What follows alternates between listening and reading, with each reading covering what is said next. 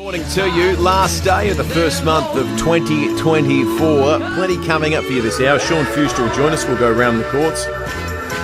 We'll speak with the general manager of the Adelaide Arcade uh, about the history of Godfrey's, the um, the chain, of course. Yesterday, rather dramatically entered administration. There'll be a load of jobs lost, heaps here in South Australia, unfortunately. Very sad retail story, actually. Um, but we'll talk about its long, proud history in South Australia. The second ever Godfrey store opened here at the arcade back in 1939. Not too many businesses can document a, a, a history as, mm. as long and consistent as that one. Started in Melbourne, didn't it? And then 1936, the first one in Melbourne. Then they headed here. Well, the second yeah. second place they picked, which probably says a bit about the size of Adelaide at the time mm. as a one of the you know one of the biggest of the uh, the national cities. Uh, so we'll get into that a little bit later in the morning. Also, Koshi on a Wednesday, and Matt Cowdrey will join us to get us across the latest with regard to the Western Hospital. Speaking, unfortunately, of another institution that uh, has entered administration. Let's jump into the news headlines on this uh, Wednesday morning, starting with a story that I think is front of mind, certainly for parents as they return kids to school. Um, and some good news on that front. The Australian Border Force have seized more than 13 tonnes of disposable vapes here in Adelaide. it's a dramatically large siege. There it's a bit of a bit of a pointer to today's breaking at eight. Oh, is it? Mm. Um, pictures on the news last night were unbelievable. Well, the, so, the, the, the number of, of, people who are doing it is off the charts, and, and I'm, I'm telegraphing my own punches here, but that's that is that is mm. what will be documented in an hour. The latest figures out just blow your mind. So they introduced new rules uh, on January 1 where it became illegal to import disposable single use vapes. Yeah, right. Um, 13 tonnes in the last 30 days. Here's Chris Waters from Australian Border Force. These vapes have an estimated street value of $4.5 million. Penalties could include anywhere from a fine to uh, imprisonment, depending on the nature and the severity of the offence. Federal. No one's enforcing it. No one's been charged. Yeah. So, I mean, the cops can't do it. They've, they've got better mm. things to do with their time than run around to every tobacconist in Adelaide saying, you know, show us the real stuff behind the counter. So, you know, it, the black market exists and flourishes because it's just not being policed. The Health Minister federally, Mark Butler, has flagged that he's going to introduce some new tougher rules.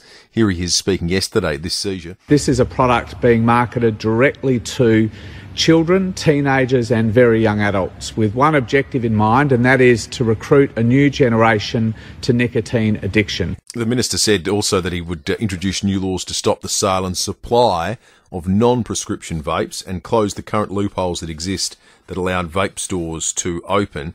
Um, they would also need to adhere to new standards, plain, plain uh, flavouring, uh, prescribed nicotine levels, and have pharmaceutical style packaging.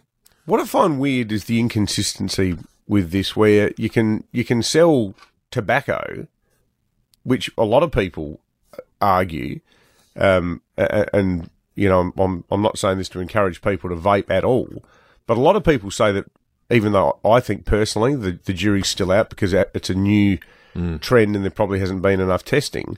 But like in, in Britain, weren't they weren't they paying people to start vaping yeah, instead to transition from cigarettes to vapes? Yeah. So there's there's a lot of people who say it's it's it's less bad for you than smoking. I'm not going to say better, but less bad for you than smoking. So you can sell a more toxic product at every service station and supermarket in Australia, but you can't sell you can't sell vapes which are, from what a lot of people say, potentially better for you at the moment. Yeah, it, it does seem and you've got to go to the doctor. However, at a time when you can't get in to see a GP, you've now got to go to the go to a doctor, go and have a medical visit yeah. in order to get permission to vote. I suspect some of the the logic behind it would be cigarettes aren't cool to kids anymore. But well, vaping and they're, really they're prohibitively expensive, unlike vapes. That, that's a great point. Here's Blair Boyer talking about uh, vaping in schools. A lot of parents and kids think that they are safe, and they think that the nicotine-free uh, vapes are safe. They're not, and almost all of them have traces of nicotine in them. Schools is the big issue. Yeah, so many massive. parents find it, it, it, came almost out of nowhere, but is is really confronting going to schools at the moment. The young, amount of kids and often very young kids vaping. Yeah. Well, we did that breaking it out last year about one of the schools in the northern suburbs has locked its toilets. Yeah. And if you need to go to the loo, you need to go to go to the teachers, go to the um, the, the head office and ask for a key because you go in there and it looks like you know some sort of chimney. It's um, it's a, a huge thing, but I'd love to know what people think about it Hmm. because the, the the numbers the numbers suggest. I'm almost going to do myself out of a breaking. Well, don't do that. Don't do that. But the, the the numbers suggest that these vaunted tough new laws aren't making a sniff of difference. Yeah, okay. And that Interesting. Both the, the, the rate of consumption and the rate of black market consumption is just off the charts. Do we have any anyone who va- maybe someone who vapes who's listening that can say to us, well, you, they transitioned to it because they thought it was more healthy, or it is more healthy than cigarettes, or other people have maybe got kids or grandkids in school that see this every day. You're concerned about vapes in the community because at least rhetorically the federal government is, um, and so is the state government. But whether their measures are having any impact, the jury is uh, still very much out on those things. Uh, the entire world at the moment is warily awaiting the US response to three soldiers being killed in Jordan near the Syrian border, and there will be a well. response from the United States. The US President Joe Biden has spoken to reporters and said he's made a decision about what that response will be to the drone strike that killed. Uh, three people. It, it injured many, many more than that. That's the other thing we that, Yeah. that goes under report. Is forty or so people that got injured at this base. Three were killed though. Here is Joe Biden speaking to the media very briefly. I do hold respons- them responsible in the sense that they're supplying the weapons to the people who did it. I don't think we need a wider war in the Middle East. That's not what I'm looking for. which is what everyone's concerned about because he's been unequivocal in saying that uh, he holds Iran responsible, uh, responsible for the attack. Um, of course, there's this tangled web of proxy forces that get supported by regimes in the Middle East that can go and do all, all manner of things, and you can say, "Well, hey, I, oh, we didn't, we didn't tell them to do that." I mean, they did it with all our They're weapons. acting alone. They do, and they believe all the same stuff we do. And now there we have common enemies, but we, we- it wasn't us. Yeah. But the Tehran in Iran, where the, just the, the the government is, have said if you attack any anything on Iranian soil, that is a declaration of war. So very quickly you can see how this could um, devolve into something significantly worse. But Is Iran a nuclear power? Iran is a nuclear, nuclear is. power. Yeah. It is. It's got nukes. Well, actually, that's a good question. is it no, they're in the, producing They can produce weapons grade uranium. Yes. because that was the big argument going back pre-Trump. Yeah, was- that's right. Was Yeah. that well? Are, are, they going to be allowed to create weapons grade plutonium? yeah, yeah. Yeah.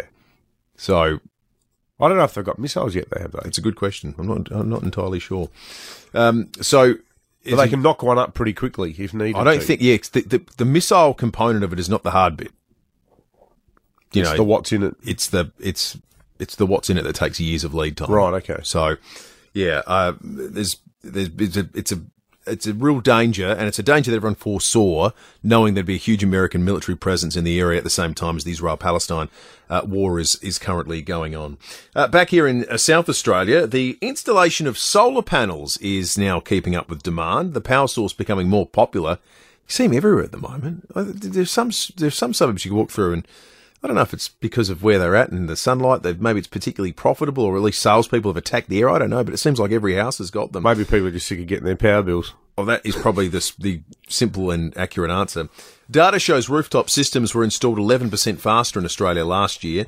Solar energy company Sunwiz managing director Warwick Johnston says they're expecting even more growth in the sector this year. Last year, the installation activity in the solar industry grew substantially from the previous year. It did fall just shy of being a record year for rooftop solar installations, but uh, there is still some solid growth coming, and we expect next year to even go further. Your so, your your power bill explanation is 100% right because you think this so the solar panel industry is booming at a time that the retail industry is experiencing a contraction the likes of which we've seen twice in the last 24 years. Hmm.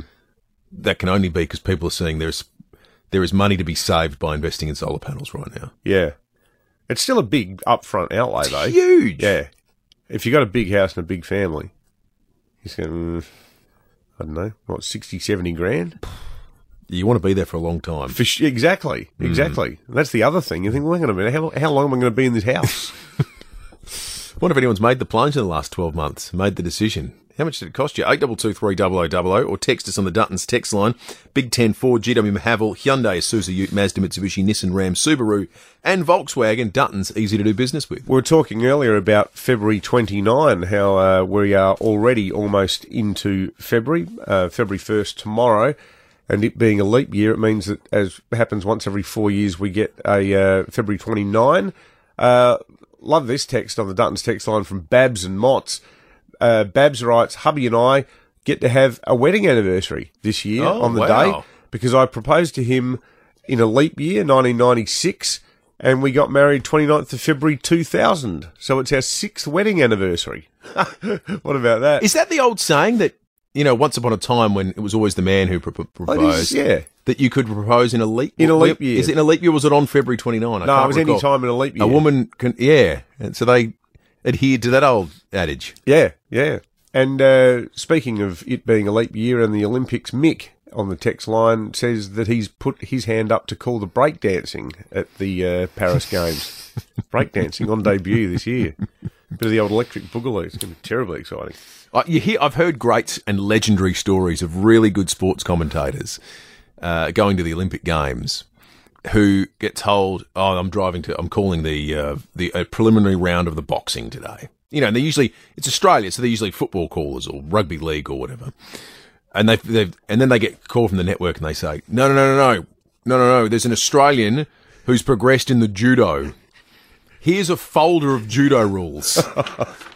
You're calling it in 15 minutes. There are stories like that. that How would you, with your your wearing your commentator hat, how would you prepare for something I would like have an anxiety attack. I think Because you really bone up on it. Like It would you- be a nightmare. So if you're watching like you know Crows v um, Gold Coast, say that's you know, round three. Oh, it's round one, isn't it? it's round It is one, round yeah. one.